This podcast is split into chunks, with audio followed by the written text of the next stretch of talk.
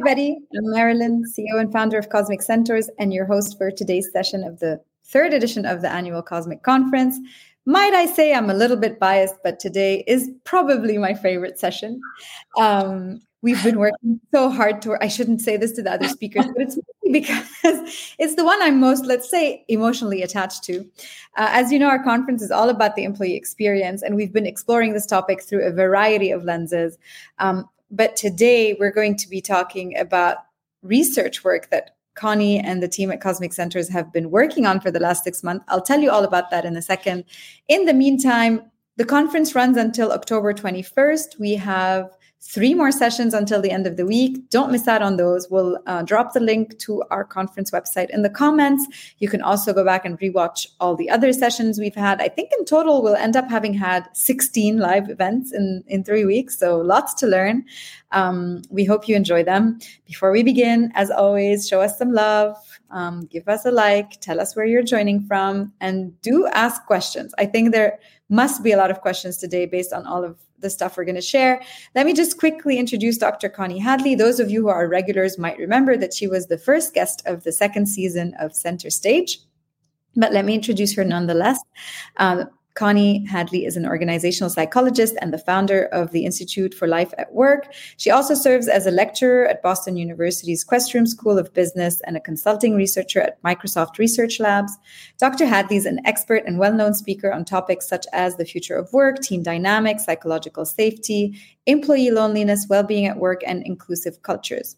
Her 2021 paper with another great friend, Mark Mortensen, titled Are Your Team Members Lonely? won the prestigious Richard Beckhard Memorial Prize for the most outstanding MIT Sloan Management Review article on planned change and organizational development. Her research and commentary has been widely published in Harvard Business Review, The Wall Street Journal, Financial Times, The New York Times, Fortune, Wired, Forbes, and other news and academic outlets. Um, previously, she worked in management consulting at McKinsey & Co. and in marketing and operations at General Mills Inc. Dr. Hadley serves as a mentor to many low-income first-generation students and sits on the board of trustees at McLean Hospital, a leader in mental and behavioral health. Connie, I am hella excited to see you here. I'm so happy to be here. This is so much fun. Thank you for having me. And this is our big debut of some of our research findings. So I'm looking forward. You know, can you believe we made it? So, a little bit of a background story on how we got to be in this virtual room today. Um, as some of you might remember, last year for the uh, Cosmic Conference um, 2021, uh, we had ran an original survey. You know, the Cosmic was around, the conference was around the future of teams, and we designed and ran um, another survey that kind of really was a very broad survey mm-hmm. in the amount of topics that it was trying to, to cover and explore. Uh, and the beauty is that we found in that survey some data that you know made us look at it and be like haha we feel like we found something interesting and, and worthy of our ex- our further exploration. And mark mortensen who we mentioned a second ago i was telling him about this and he's like do you mind if i share this data with my colleague connie hadley? I think she'd find it interesting. And that's kind of how this adventure started. Connie and i met we started talking she came on center stage. We, you know we found a lot of um, commonality and shared passion and at some point said how about we do another survey together to explore more of this? So it's it's a it's a testament also to like um, you know building relationships mm-hmm. and um, and just talking to someone just because you have things in common. We we spoke for a long time before we had any like specific project to work on. Um, i've had a lot of you know not a lot but a few friendships developed that way during the mm-hmm. pandemic and it's been such a wonderful blessing so i'm very grateful connie that you you gave me that time and that space and that we found so many things that we we share and love uh, and has led us to our first project together hopefully one of many mm-hmm. uh, if you've been spammed by me uh, asking you to fill out a survey, this one's for you. We have the results. Um, and so we'll talk about what we've discovered, uh, what we now know about, you know, mutual knowledge, the importance of uh, team purpose, how it links to job meaning and satisfaction. We'll talk about, you know, answering questions like, you know, does mutual knowledge impact how much meaning we find in our job? Are we less likely to quit? Are team rituals real thing mm-hmm. or just a pandemic gimmick that we all just mm-hmm. fell into um, during that period? And in light of all the debates and discussions that we're having globally around yeah the great resignation but also the crisis of trust in organizations. I think it's a very important and timely moment to have this discussion. So with that let's begin. I'm going to share my screen uh, and walk us through just a little bit of an introduction. Here we go. Um, so j- just also in terms of explaining like how we came to the hypothesis that we're trying to test. So of course i don't know I didn't know a lot, and Connie taught me quite a bit about like statistics and how to run surveys and how to, you know, um, create meaningful relationships between concepts. But when we started thinking about this, um, it was more of a of an instinct, let's say. And if we look mm. at the world the way it is today and how we've been, you know, the the kind of news we've been hearing from organizations over the last, you know, couple of years, uh, a lot of sometimes very negative things have come out particularly if we look at the topics we're going to be exploring together today we're looking at, of course, the great resignation, people thinking about quitting their jobs. Uh, we're looking at 23% of employees only actually feel connected to their organization's purpose. We're looking at only half of employees finding meaning in their work. And of course, like you could find dozens and dozens of other data points to show that there is a bit of a crisis in organizations. And we're hoping to contribute um, to how we can mend um, the way forward. Um, and when it comes to purpose, it's going to be a topic we discuss a lot today. We know that purpose, if if there was a need for a business case, the business case is obvious, right? Um, purpose-driven employees are more likely to feel fulfilled at work. They're promoters of their organizations. They're more likely to stay in a company and keep their knowledge and capabilities. And we know how important that is. Organizations that are purpose driven are two times more likely to experience positive growth, um, 10% higher levels of growth, um, and of course, more likely to retain their workforce. Um, and so, in, you know, and again, you could go on the internet and you'll find miles and miles of data about this topic. And again as practitioners uh, of course we're lovers of like academic research and knowledge and we're geeks and we love to kind of dig through one of the first actually um, let's say interesting stories that that we dug up on the cosmic centaurs side early days actually you can go back my first presentation ever, I think, had a mention of of this cultural um, artifact, which is um, something called Dunbar's number. If you've been to a few of my uh, interventions, I, I often bring it up, and it kind of was at the basis of our instinct. Uh, which is let me talk a little bit about Dunbar's number. So Dunbar's an anthropologist, and he did research around human communities. And what he found is that when a community is formed of less than 150 individuals, communities can kind of maintain themselves through social ties. So it's enough that I know Connie and she knows me and we know Tala, and that kind of is enough for us to form a community and also behave and like not, you know, um, not do anything hurtful, et cetera, et cetera. But what what he also found is that above that number, um, in kind of the original settlers, Homo sapiens communities, that's also when we start to find the emergence of organized religion, but also of like creating a shared purpose for the community, creating norms and laws and rituals, right? And of course, being not an academic, I very easily take these concepts and I'm like, great, this applies to companies because. you know without any concern for whether that's true or not but um oh like you know like believing in the in the sun feels like what would translate into a shared purpose for an organization because in the end a company is a common story that we all believe in right? So if we kind of simplify the concept. And in order to reinforce that story of course we have norms and laws and ways we're expected to behave in performance and kpis and whatever. But we also create rituals to reinforce that purpose and to kind of come together as a community around it. So i'm going to stop talking but that was the basis of what made us want to find out whether that was actually whether this like very simple parallel that i drew in the early days of discovering this concept was actually true and whether having rituals did reinforce purpose and whether that really did lead to a positive outcome for organizations so hmm. well, i've set the scene for how we got here i'm going to hand it over to you connie to, to walk us through what we've learned uh, in exploring these topics Thank you. Well, I, I, wanted to say a couple things before we leave this slide. Um, I actually wasn't familiar with Dunbar's uh, research or this magic number before we started talking, Marilyn. But I really like it because I think what it does is is emphasize two key points. One is that the larger your group grows, the more intentional you have to become about what it is that creates this whole team, this whole group organization in a in a way that you can't just do you know assume that people will figure it out assume that people will understand each other connect with each other and so forth. You actually have to build in structures and processes the larger you get. So that's one thing um, that is very consistent with what we know about organizational behavior. The other thing that this connects to is um, really important work done by edgar schein a sociologist out of mit who has long identified different aspects of culture and how to build a culture.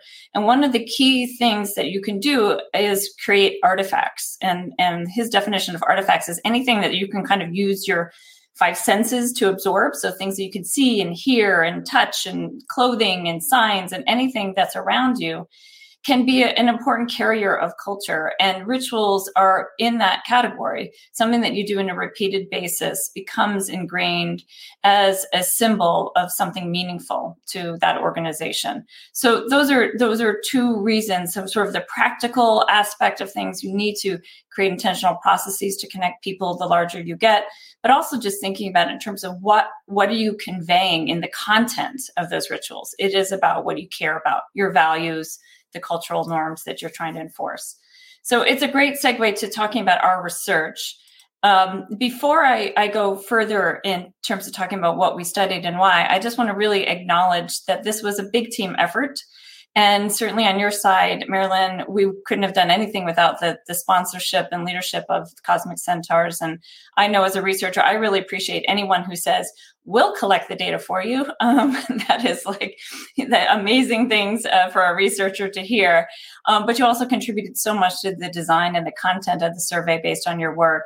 And a special shout out to uh, Maya Tanus and, and Tal Oda, who helped us kind of craft the, uh, the survey itself and administer it. And then on the analysis side, um, I want to shout out to Maya Mahfouz, who has joined us um, as as a as a, a adjunct researcher, and she's been incredibly helpful in every aspect of the design and execution and analysis. So, hi to everybody out there who helped with this. I also want to say hi and thank you to everybody who took the survey, who hopefully is watching this. There will be additional, more detailed reports that we'll be presenting from the survey results. We're just going to give you a, a, a quick taste here because these results are hot off the presses and we haven't had time to do the exhaustive analysis of, of the data yet. But um, again, this is just a big team effort, and it's been a real joy for me to join up with practitioners and researchers around the globe on this project. So thank you. And now for what we were looking for. Um, as uh, as uh, Marilyn, you were saying here, we really were focused on building on your previous survey to test out in a more concentrated manner some of the findings that we found. With with the more scattershot kind of broad survey that was done last year, we wanted to be more focused with this one. And specifically, we were zoning in on what are the actual behavioral rituals that teams do that help them get to know each other on a personal level as well as a professional level. And then to the degree they employ those rituals, how does that affect how people feel about the team itself? And we looked at aspects of the culture like psychological safety, but also how committed are people to the actual mission and purpose of the team in relation to how well they know each other. So we kind of were making the leap from knowledge to purpose and then from purpose, we wanted to validate what we are seeing in other research that says a purpose really is powerful for, for the employee experience. And two of the key variables we looked at there were job satisfaction and people's intent to stay. So we actually asked them, for example, how often do you think about quitting this job? And that's the high level view. We again looked at lots of different variables that I won't have a chance to, to go into too much detail on today. More to come on those. But really, again, what we're trying to think about is, is what is the behavior that teams do that creates connection and knowledge? How does that result in a coherent purpose, a mission? And then how does that make people want to continue doing their jobs despite the adversity that we've all faced over the last few years? And all the temptations that are out there to, to think about additional opportunities that might be there. So I'll, I'll, I'll go into a little more detail next on the rituals. Um, before we designed the survey and categorized the rituals, we did some interviews, and those are fascinating. I loved, I loved, especially for me personally, that we talked mostly to people in the Middle East, which is not a population that I can typically access easily from here in Boston. Uh, and people are universal. So the, the findings are not specific to the Middle East, but it was really good to see the same kind of patterns that I'd been seeing over here in the States also um, happening over there. And so here we just pulled a couple quick quotes here from some of those preliminary interviews. We ask someone what brings meaning to them in their work, and you can see that they're thinking about the higher purpose and the impact of the, the themselves and the team, and how well they're they're actually executing on that. But also, it, it we heard over and over again that there's something about my connection to the team itself that determines how much I feel that our mission is valid.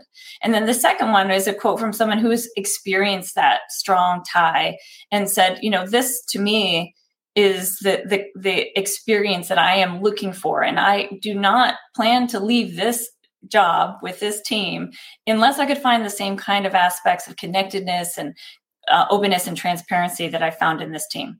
So that really motivated us and confirmed some of our, our hypotheses about this. And then we went about designing what are some examples of rituals that teams might have. Um, in terms of who we studied, then again, thank you to everyone on this call who was able to participate in the survey. And if you didn't, don't worry, there'll be future opportunities to come. Um, but we did this data collection over the summer, which was great because we can really say that this is not uh, in the heart of the pandemic experience. This is as people are emerging from the pandemic and thinking about what's next in their in their life and their careers. And we measured these types of variables here, and we had um, 520 people who filled it out from around the world. Um, note that they were had to be on a team because we really cared about the team unit here, uh, we did have to screen out people who, who reported that they weren't working on teams themselves. Um, here, I don't know um, if it's possible to see in detail all the different charts here, but we have a, a broad sample. Uh, we have almost an equal balance of men and women in the sample. We find people who are uh, more junior level managers or individual contributors up to senior level managers in our population. We also looked at different age ranges. Our, our um, biggest population are certainly the um, the millennials and, and Gen X. We have broad range of company sizes. About half were under 100 employees, and about half were over 100 employees. The teams themselves also ranged, but for the most part, we'd say they were 10 and under in terms of number of team members, which is, by the way, a good good metric of like a, a, a, team size you can get your arms around. And then we looked at things like geographic diversity. We were interested in knowing like how far flung are the different team members on this uh, team, and you can see a really nice uh, variety there in terms of some who were really co-located, others kind of had some people in different one or two other places, and then we had a good third of people who were quite far flung and people all around the world. And then finally, we asked about their pattern of remote work. And much as we've seen at a global level among knowledge workers, there's kind of two anchors at the at either end. We have about 27% who were working fully in the office and 27% who were working fully remote. And then the middle, the 42, 46% or so of people working hybrid in some fashion. And we looked at how many days a week that they were working hybrid. So overall, what I hope you take from this background here is that we, we had a good sample. We had a good sample with lots of variety in it. The common characteristic everyone shared was that they were operating on a team. Now, one of the the things we we were curious about was how well do they feel they know each other on their team? And we we measured that and found that in general people marked pretty high levels of personal and professional knowledge. But then we followed up with another question and this really came out of our interviews. We asked them all right so based on how much you know how much more do you want to know personally about your teammates or professionally about them and is there any chance you want to know less? And I wanted to make sure we included this because I remember one interview we did back in April where I was surprised by this person who had just extolled all the virtues of his team. When I said, Well, do you want to know more about your teammates? He said, No, actually, I feel like we talk too much. And I think he was representative of what you see in this far left little purple uh, bar here where you do find a small portion of people who are saying, you know what, let's dial down the amount of knowledge sharing. But it seems to be only on the personal types of information. So I can imagine there are some teams out there who might feel that people are oversharing perhaps about their personal lives.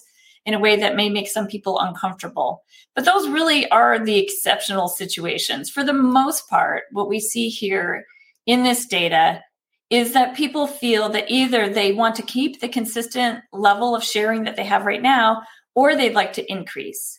And you can see here on the right hand side for the people who are looking to learn more about their teammates, a lot of it is about professional information.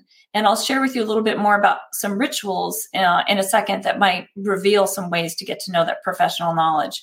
So this is, is something that tells us that that people still feel that there are gaps. There are gaps in the degree of team knowledge, and those are not sitting well with people. They'd like to fill those in.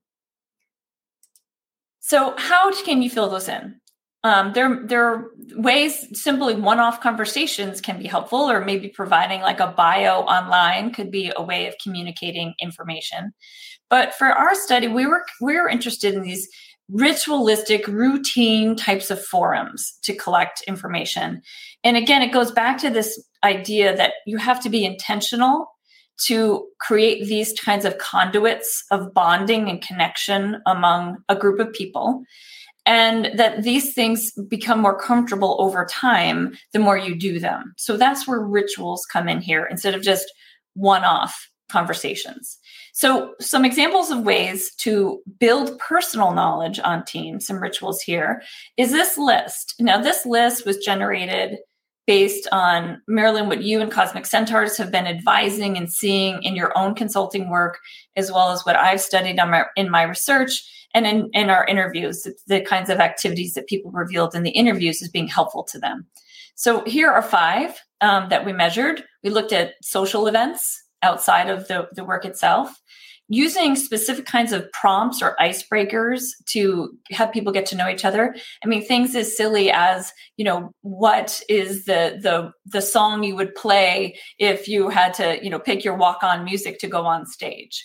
Um, also, we looked at personal milestones. I know, Marilyn, you have a theory that if you don't know each other's birthdays, you don't know something pretty fundamental about each other. It doesn't have to be a big cake celebration, but maybe just knowing something that's very personal to someone um, on that level could be helpful. A team calendar with birthdays, um, for example, might, might help prompt some of those conversations about it. Um, but also just things like checking in with each other emotionally. Um, this doesn't also have to be about the pandemic, but just are you regularly asking each other, like, hey, how are you?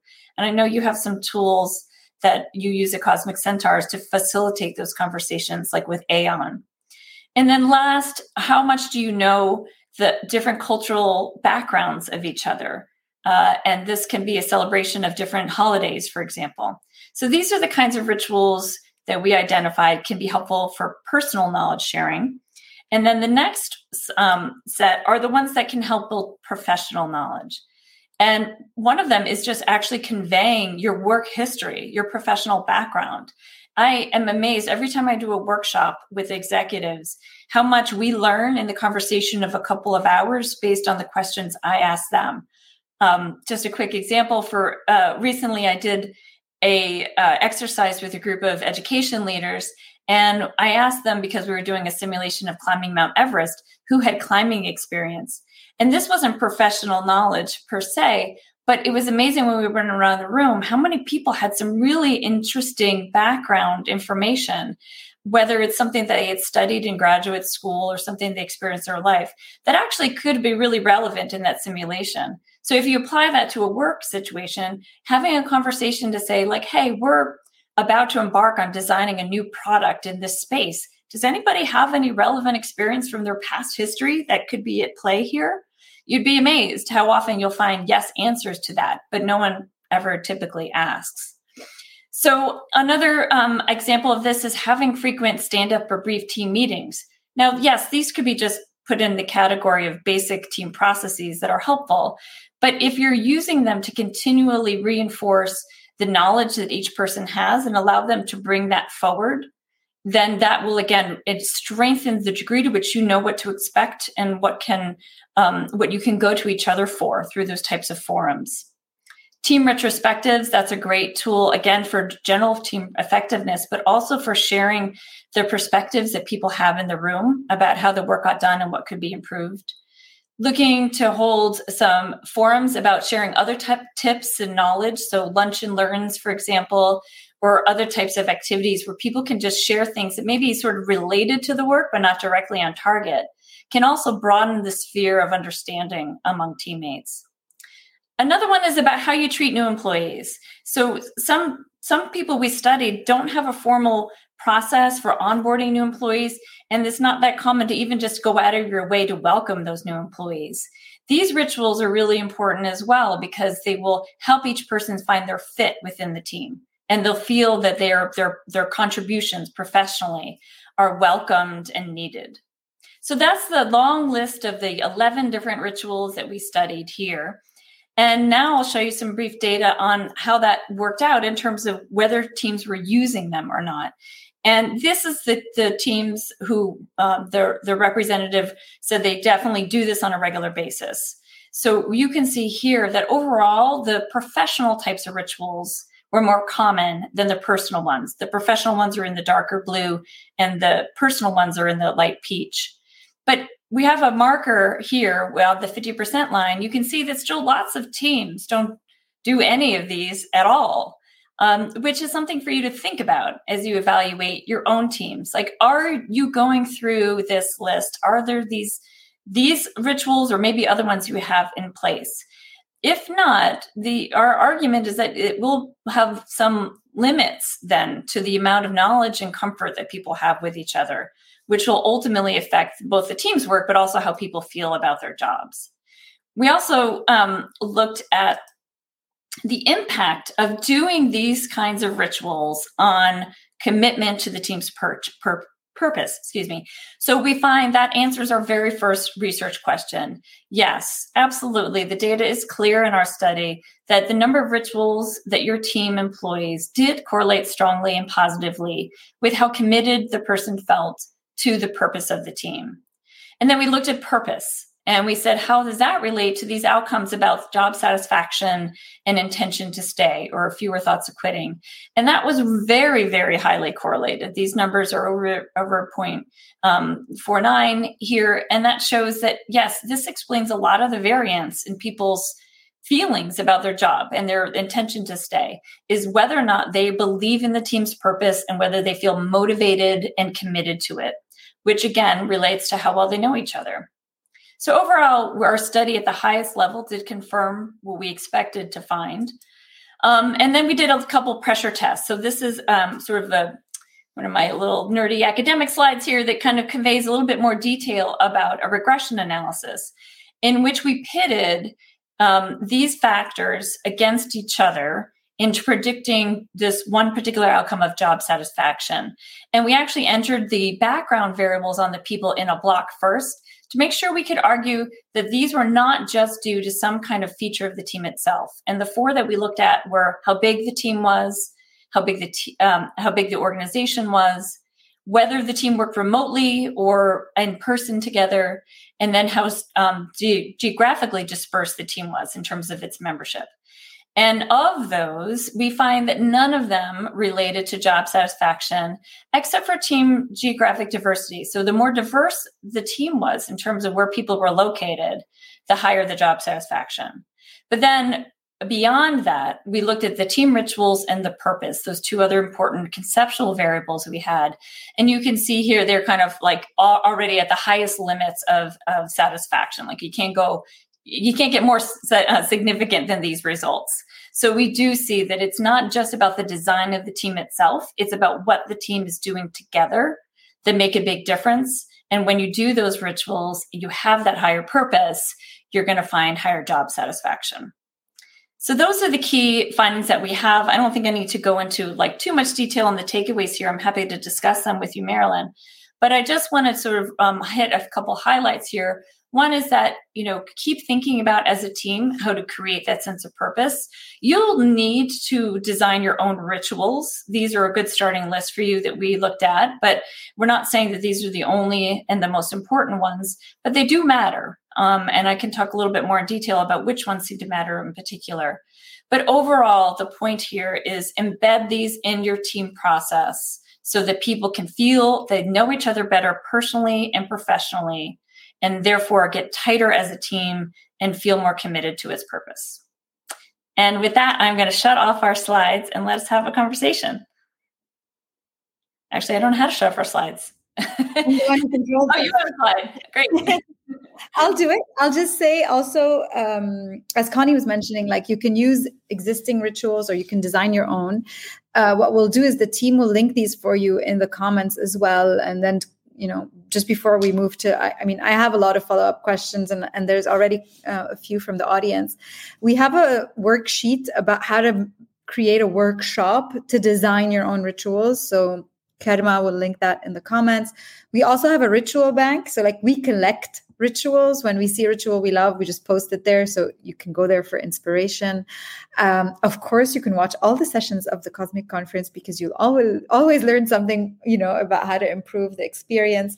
Uh, and we linked a resource that we liked. And I think, um, the folks over at Future Forum also have a similar recommendation around building that kind of team charter, the team norms, the playbook, whatever you want to call it, um, that we think is also a great way to kind of create a foundation of trust and shared understanding of how people work together. So, just a little bit of resources here, and then um, I'll remove the the slide deck and and kind of Connie. First of all, before I do anything, I want to thank you so much for being my partner on mm-hmm. this and for like so wholeheartedly engaging in this process.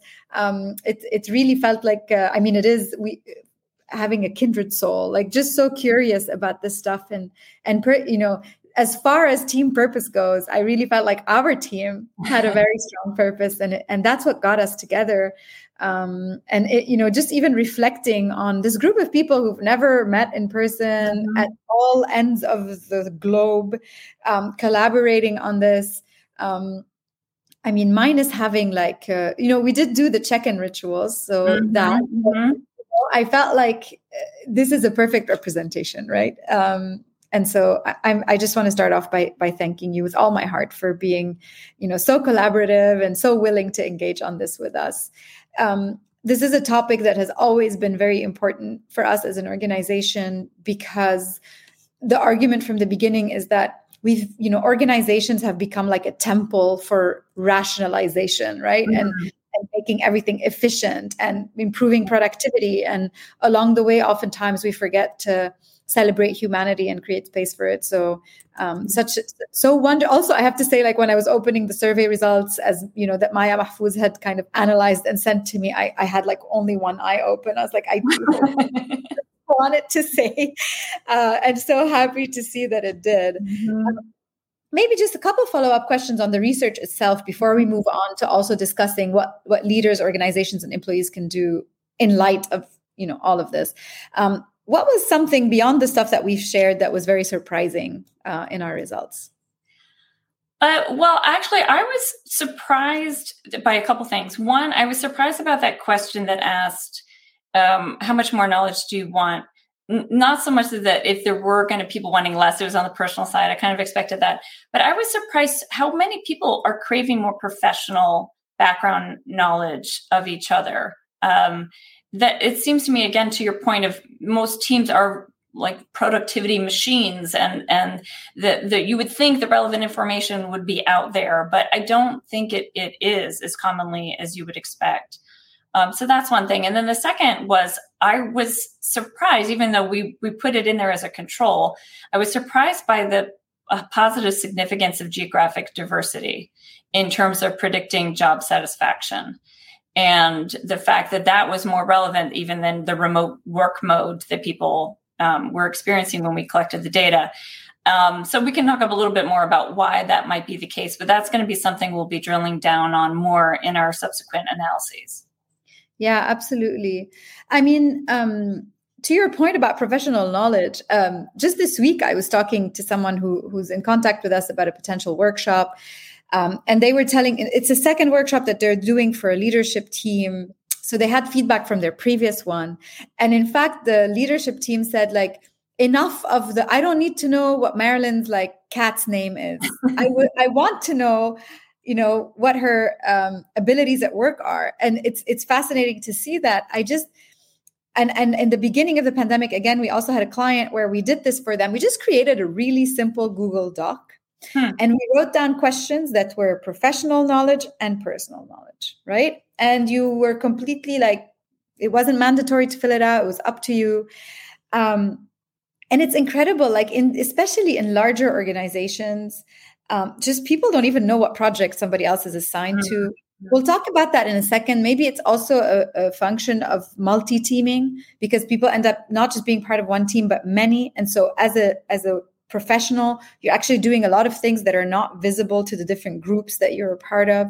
Oh. um, but it's it's it's fascinating to me. And and it's so easy to solve. Like every time this happens i'm like surely this global company doesn't have this problem.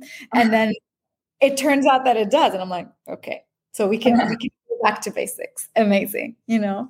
Um well, but, theory, uh, yeah go for it. i wanted to follow up on that though one really quick because uh, I also think that um, the answers to that question about what kind of knowledge you want more, I think I'm not just uh, undermining the validity of what people are, are concerned about, but I also want to say that when we looked at the rituals individually of the mm-hmm. 11 rituals and we try to correlate those with the the outcome of job satisfaction it actually wasn't the professional ones that rose to the top in terms of that connection so the the top two were were how much you check in with each other emotionally and how much you share your cultural um, background with each other in terms of the connection to those personal employee experiences so i wonder too if there's something about how people are kind of misunderstanding how important personal knowledge is of each other. They're not seeing that connection as clearly as we see it in the data. Yeah, maybe I mean again, complete like mashup of frameworks here, but maybe there's a bit of a Maslow's approach to this, which is like people need the professional thing first in order to mm-hmm. elevate mm-hmm. to the second layer. And when they feel like they don't have that, they find the second layer useless like hmm. hmm. their own mind, you know. Hmm. Another survey for us to explore. right, right. Um, but sometimes it does it does feel like that might be it. And and interestingly, again, this makes me think of the definition. Like there's a definition by Kahn of what employee engagement is, and his perspective is employee engagement is the ability of individuals to bring their whole selves to work. Hmm and those two rituals that you you know we found are the most correlated are actually about how you're feeling and who you are mm-hmm, mm-hmm. really you know like your background story. And so um it's interesting to see like those little constellations of things you know forming. Um so what would you like what is the question that off of that back of this you're like this is the one i want us to explore next in our data or just in general? No like moving like next next big survey. You know you and i are going to write a book one day but until then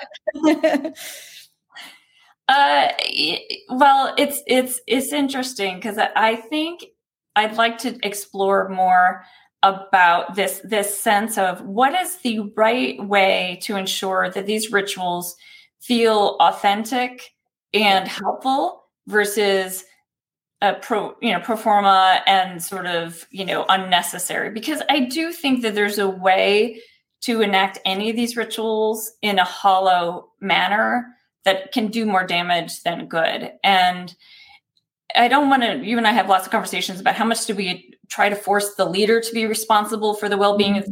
You and I are both on the, the train of saying, no, no, no, this is a team's responsibility. So I don't want to say it's up to the leader to decide what's true and what's what's manipulative but i do think that there's some aspects of these rituals that need to be really um, believed in by people and the listening part of them is just as important as the inviting um, you know the questions themselves. It's what happens after you check in with someone emotionally for example.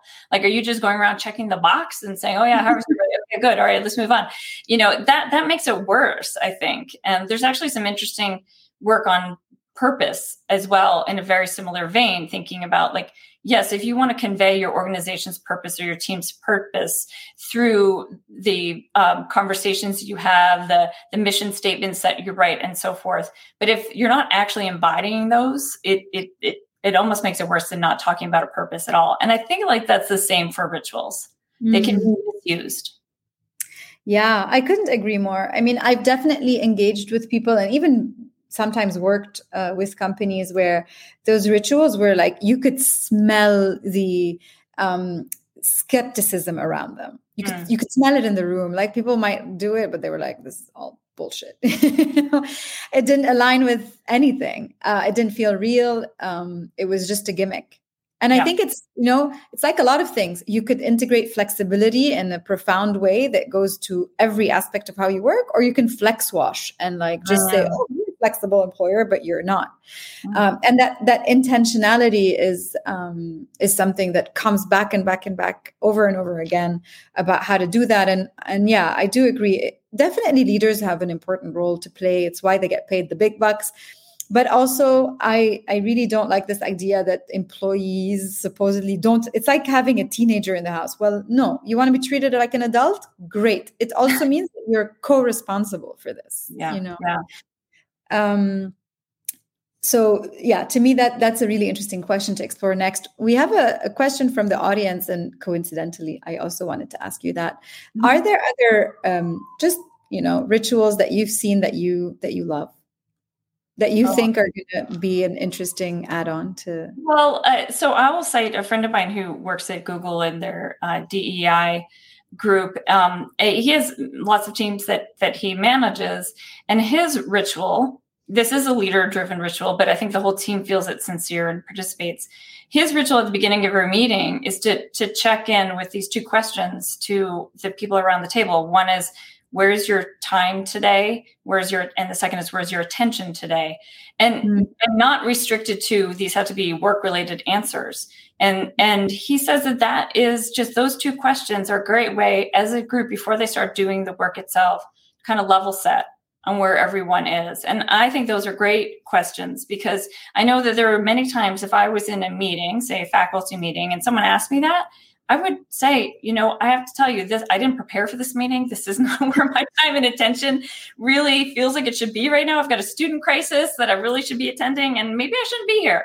And that, that sometimes happens as well in their workplace where, you know, it's a way to open up the possibility that maybe there's a better place for you to be at that moment or if this is where everybody's head is at right now and then knowing that allows everybody to really put their their full selves into it because they've already gotten clarification and confirmation from others that we're all in this together. This is a focus point for us yeah i love that and i do think like this brings about the importance of of i think a skill set um, that leaders need to have these days which is around i want to say facilitation mm. and holding space for others, which maybe was not like as um, high on the list of skill sets uh, a few years ago. But now, like asking those questions, holding space, providing time, also having the right body language as people are answering this question, having, as you said, the right reactions, the right way of, you know, encouraging people, bringing on vulnerability and trust, and all of these things. Um, definitely has become something that's that's a lot more required these days. Mm-hmm. Um, but yeah recently uh, we like a couple questions that i love but those require an actual like dedicated session this isn't something you do in the beginning of a of an icebreaker uh, actually we ran this exercise last week um, with a team from a global company here in the region one of the questions is um, which value do you share with one of your parents for hmm. example and that's like a mm-hmm. whole tangent you know because mm-hmm. you learn so much about that person another question i love is um, what would you change about your childhood? Wow. Um, and the third one that we ran last week, we tried to pick the hard ones, uh, wow. was also tell me about a time you made a huge mistake and what you learned wow. from that. Wow, that's so, a lot of psychological safety, which is probably something we should also talk about in this, yeah. uh, you know, conversation. Um, but what happened when you asked that last one about the mistake? Oh, it was all good. Like, uh, see, it was about me holding space for these people. So it was a group of maybe, I want to say 30. And I put them in, in groups of five or sometimes in one on ones. It depends on the type of questions. Uh, and it's interesting. Like, as soon as the first person spoke and shared something truly like horrific, it anchored everybody and, cre- as you say, created the psychological safety to be like, okay, I can share something really terrible, you know? Um, that's yeah. good because otherwise I'd think about it like, you know, it's like the interview question of what's your weakness? Oh, I just am so strong that, you know, it's an excess of strength, right? Mm-hmm. My mistake was that I just worked so hard that I didn't sleep enough. Um, yeah. so I'm glad that people took it uh, and and it actually opened up in a vulnerable way. But but psychological safety um, for those who uh, are familiar is this concept: is this team environment safe for interpersonal risk taking? And that includes things like admitting mistakes, asking questions. Also, it, it, it in my research, I've looked at it in terms of how it's necessary for building relationships because true relationships depend on some kind of sense of vulnerability um, you know you can have a a superficial friendship in which case you've never revealed anything that isn't on your resume or on your linkedin profile but or you could have more of a real rich conversation about things like you said about your childhood about your your value system about previous mistakes that you've made. And i'm not going to do that in a team where i feel like it might be used against me at some point where you know even in the room if i'm applauded for it but then later on that rumor gets started or that that project doesn't get assigned to me because people are carrying some sort of negative um, impression of me from it. So it is really important to establish that psychological safety before you dive into some of these more deep questions and rituals for each other. But at the same time, I will say that there's, um, you know, we have kind of a chicken or egg situation because if you never ask questions like some of those that you just had, you will never actually develop also psychological safety. So you have people are looking for proof that it's safe, and you don't get proof until you actually test it. So it's a combination of, I think, setting some norms and expectations right away. And this is a, a clear place where the leader can have a big role in going first and being mm-hmm. vulnerable. Um, but you have to have it again as a regular part because people are going to be looking for repeated positive consequences to opening up to each other. And if you you know only rarely have these conversations they're gonna they're gonna lose confidence that it's possible yeah, absolutely. Yeah, psychological safety is one of them. And another thing that I wanted to discuss, and this, this touches a little bit upon um, the work that you did with Mark Mortensen um, around loneliness. But what was for me also very interesting um, in terms of the recommendations that you gave uh, was around how to create good teams, I want to say. You can rephrase it. But to me, it's like, we kind of this the word team is overused it's always used in the wrong context and we don't really give teams the the rel, you know the appropriate tools and and mm-hmm. constraints for them to actually be teams and to actually perform at the best of their abilities. Can you walk me through a little bit like what what's the modern teaming disease and and how we can fix it and, and improve our outcomes well, I will. I will say um, so that that article, then MIT MIT Sloan Management Review that you referred to is the one that we recently won the prize um, for. We actually have a follow up article uh, in a way that was in Harvard Business Review this spring that says, "Do we even still need teams?" Um, so I think there, the one of the things to establish is that sometimes teams are used in in a way that actually, again, sort of makes things worse in that it creates disconnection, cynicism, or or just a sense of burnout because people are working so so hard and they're not actually accomplishing uh, the best work because of the logistics involved or because the team's just not set up for success. So I will say, let's assume you're really committed and you want to make teams work. Otherwise, you could find some other option, whether it's individual contributors or we talked about co-acting groups in that HBR article as an alternative to teams.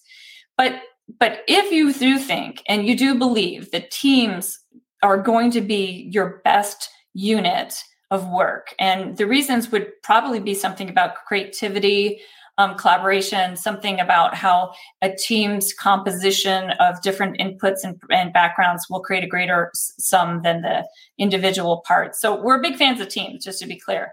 Um, but we're acknowledging that they're hard to accomplish well. And the article about workplace loneliness uh, talked about how some of the aspects of modern teams are chipping away at connections.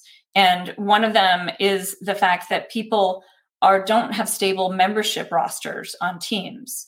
And that's a problem because if I'm going to open up to you and then you disappear on me the next week, I'm not going to feel that I got enough of that benefit relationship wise as I could have. And so I need to know that these people are kind of in the circle of trust, or at least I'm trying to build the circle of trust, and I need to know who's in the circle. So that's one of them, trying to create a more stable set of team members as best you can.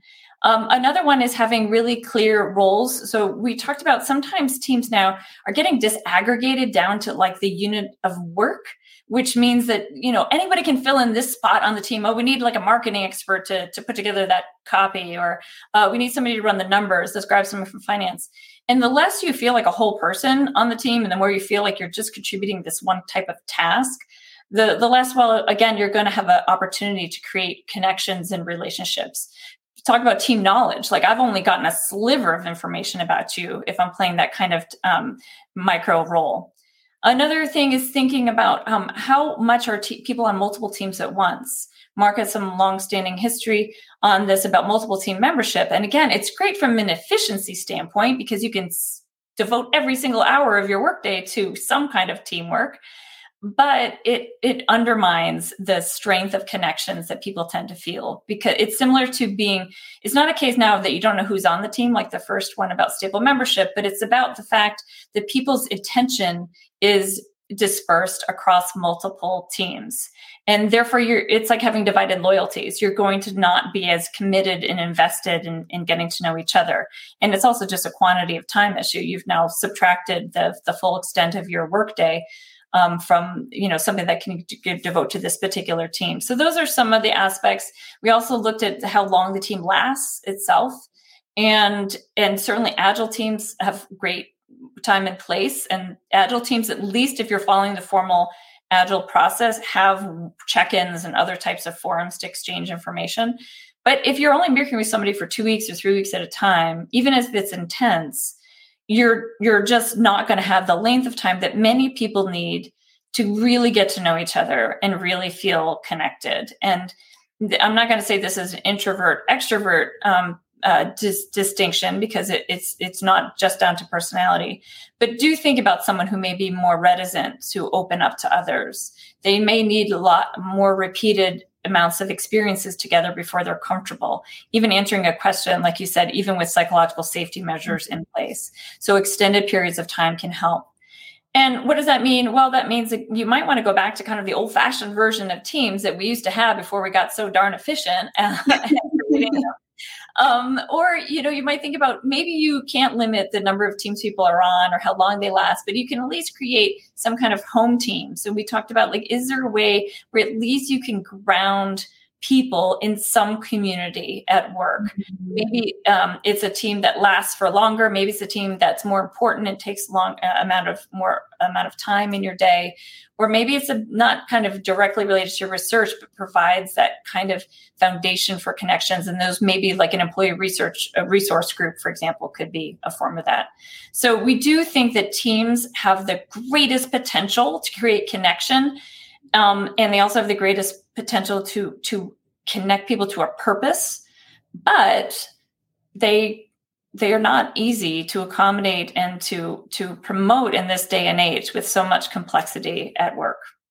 Yeah. Oh my god. Absolutely. It's funny. I always reflect you know as you're talking and i was i've actually always been lucky to always be on this on on like stable teams my mm-hmm. whole life.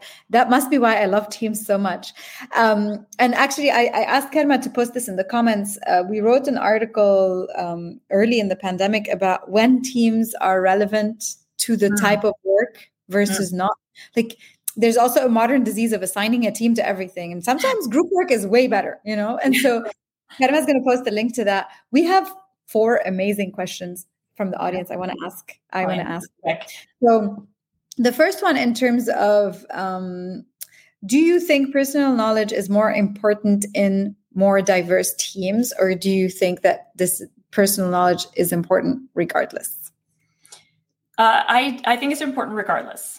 Um, but I think underlying your question is maybe another question, which is which do you do first in diverse mm-hmm. teams? So we going back to the research, we know that diverse teams are not necessarily as successful as homogenous teams. And I'm, I'm sorry to say that that's the reality of the data that we have, unless there is this strong sense of psychological safety in place that enables people to bring forward all the diverse aspects of themselves and resolve conflict in a collaborative way.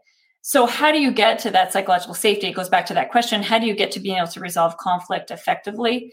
In a, in a truly diverse team where there might be sort of fault lines that you're concerned about in advance people coming maybe from two different organizations that have merged for example or two different parts of the world that don't historically get along i would probably start with with professional knowledge sharing as it does feel a little bit more safe but I don't think you're going to accomplish the benefits of diversity in your team unless you also get to the personal level, because that's when people can find a deeper level of connection. Beautiful. Another question here is Do we think that this level of connection is less important in organizations that have more individual contributors? Like, say, I don't know, a customer service company. Mm. Um, I don't. I, I, think it's this. This is now a question about humanity and what do people need at work. And I think this sense of purpose um, and connection are are twin fundamental human needs. Um, and McClelland has like a, a, a, learned needs theory of motivation that's in some ways similar to the Maslow's hierarchy of needs that you talked about. Um, but everyone desires to have a sense of belonging um, in any any major group that they're part of, and everyone also desires to have a sense of impact and and influence in in a positive manner. I, I really believe that fundamentally that that no matter what work structure you're in, those are needs. So I do think that they're still relevant. And if you're an individual um, contributor, you're going to lose some of the assets of a team in terms of like a ready-made forum but you can create your own routines and if you have a good relationship with your manager even that relationship can be strengthened through some of these rituals. Yeah i appreciate that. Uh, another question here which also relates a little bit to you know that interview you were referring to earlier um, that surprised you. Are there any circumstances where deep interpersonal connections at work get in the way of performance Mm. I got this question last week, actually. Um, I was presenting to a group of people about workplace loneliness specifically and um, connection. And people kind of said, yeah, but then I can't give them negative feedback or then I can't fire them if I need to. And I, I, I think that's a limited view of what a relationship is um, you you might have to change the nature of the personal relationship. If you go straight from knowing each other personally to we go out for drinks and dinner together after work, you've now crossed it from a relationship to a friendship. And I think that can be tricky if you now feel that you've got multiple types of obligations to each other, not just in the work sense, but also in the interpersonal sense outside of work. And that doesn't mean you should limit friendships either. We know from Gallup and other research that shows that you know those can be really powerful motivators to stay at a job too. But I think if you're struggling with how much personal information is too much, perhaps you're trying to divorce it too much from the work itself. I think that you can still be interpersonally connected and share a lot about information about each other, but always with an eye towards how will this help us work together better in the future instead of just how will this get us to be chummy uh, and lifelong friends. Yeah i appreciate that. And you're making me think to something i used to do like um, i actually in my first job where i was there for nine years and it felt like family by the end of it um, i had a lot of people also even reporting into me that were that that became friends. Mm. Um, and what I always used to say to them, and it was hard to digest and it was hard to be disciplined about it, but I really tried is we are co-workers first. Mm. and so if if if if our two relationships come to a moment where they are um, you know calling for two different behaviors i will refer to our relationship as co-workers first because that's what we owe to our company. And then you and i can be upset at each other as friends. That's fine. We will find a way to mend that but it was mm-hmm. about like deciding which relationship took precedence in a specific decision or, or towards a specific circumstance which arguably is a very cold-hearted approach but it was the only one that you know was felt fair to the company. Well but that shows respect for your employees because you were explicit.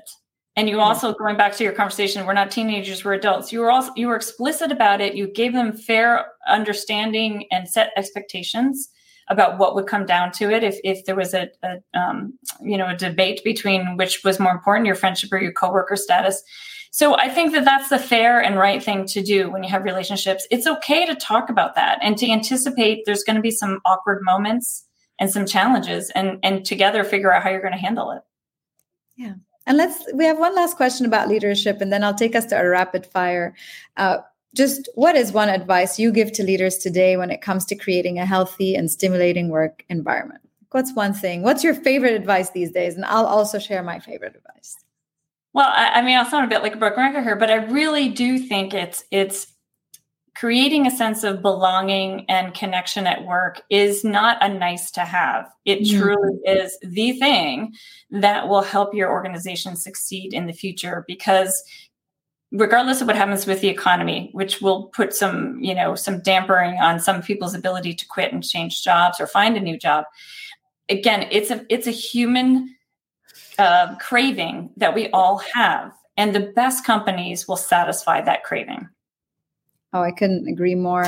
Um, you know, one example I love to give just to reinforce what you're saying is um, there are examples of companies all the way back to the 16th century investing in building entire mm-hmm. towns to host their communities of workers and to create a home for them.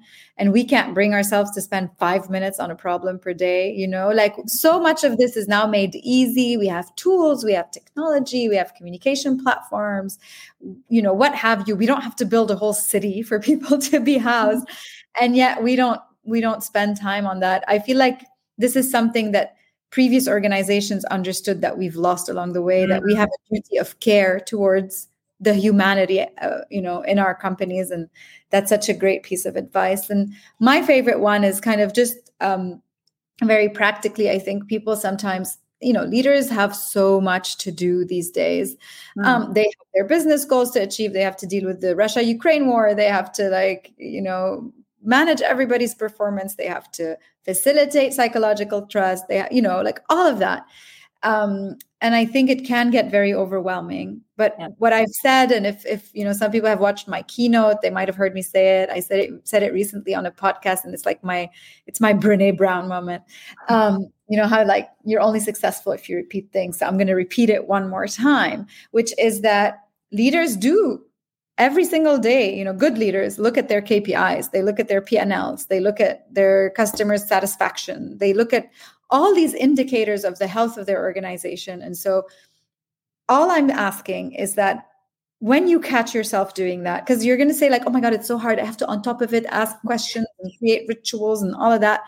All I'm saying is the next time you find yourself looking at a hard KPI or doing something that furthers your customer satisfaction or your, you know, your market, take five minutes to say, what am I doing today that's going to further engagement, connection, mutual knowledge?